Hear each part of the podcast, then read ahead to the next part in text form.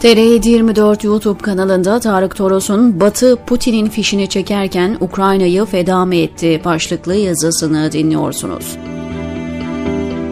Savaşlar çok yönlüdür. Baktığınız açıya göre sebep ve sonuçlar değişir. Gri alanları çoktur. Dere kenarında suyun akıntısına göre yukarıda yer tutmuş kurdun, aşağıda kendi halinde su içmekte olan kuzuya suyumu bulandırıyorsun demesi gibi bir durum yaşanıyor Ukrayna'da. Son 25 yılda yayımlanmış onlarca makale okudum. İçlerinde eski siyasetçiler, akademisyenler, gazeteciler var. Mühim bir bölümü de batılı. Hepsi bir ağızdan diyor ki NATO'nun doğuya doğru genişlemesi Rusya'yı kızdırır ve kışkırtır.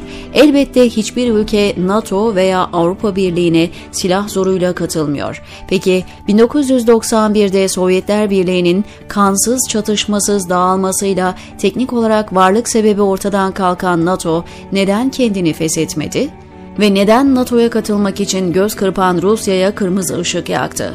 Cevabı basit. Yeni tehdit Rusya'ydı ve NATO devam etmeliydi. Çünkü Rusya hali hazırda nükleer güç olmayı sürdürüyordu, uzay projeleri devam ediyordu.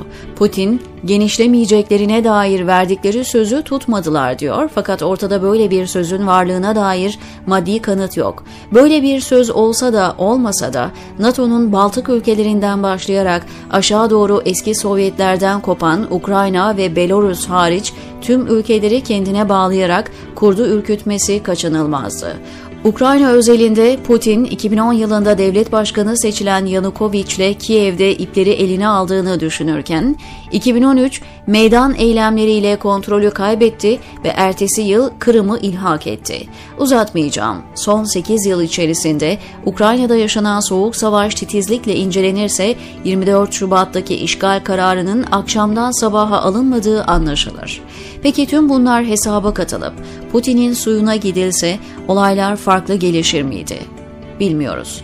Ülkeyi 2010-14 arasında idare eden Yanukovych, 22 Şubat'ta Putin'in tanıdığı iki cumhuriyetten biri olan Donetsk'in eski valisiydi. Taktik icabı bilinmez. Başlarda Avrupa'ya göz kırparken dümeni Kremlin'e kırınca milyonlar meydanlara döküldü ve koltuğu koruyamadı.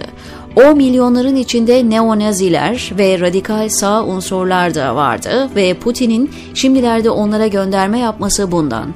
Turuncu devrim ve meydan eylemlerinin tetiklemesiyle Ukrayna'nın demografisi döndürülemeyecek biçimde değişiyordu ve Putin için müdahale kaçınılmazdı.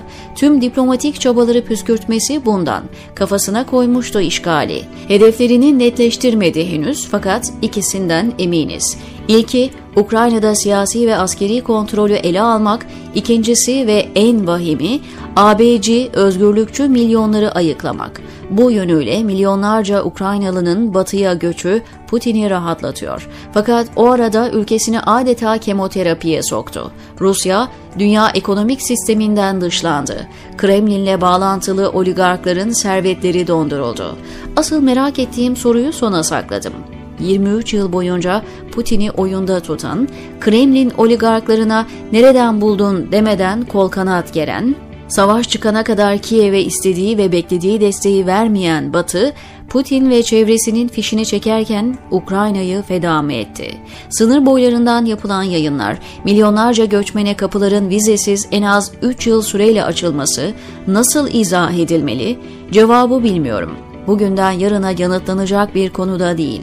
Ancak ileride sonuçlara bakılarak görülebilir. Fakat şaşırmayacağımız kesin, diyor Tarık Toros TR724'deki köşesinde.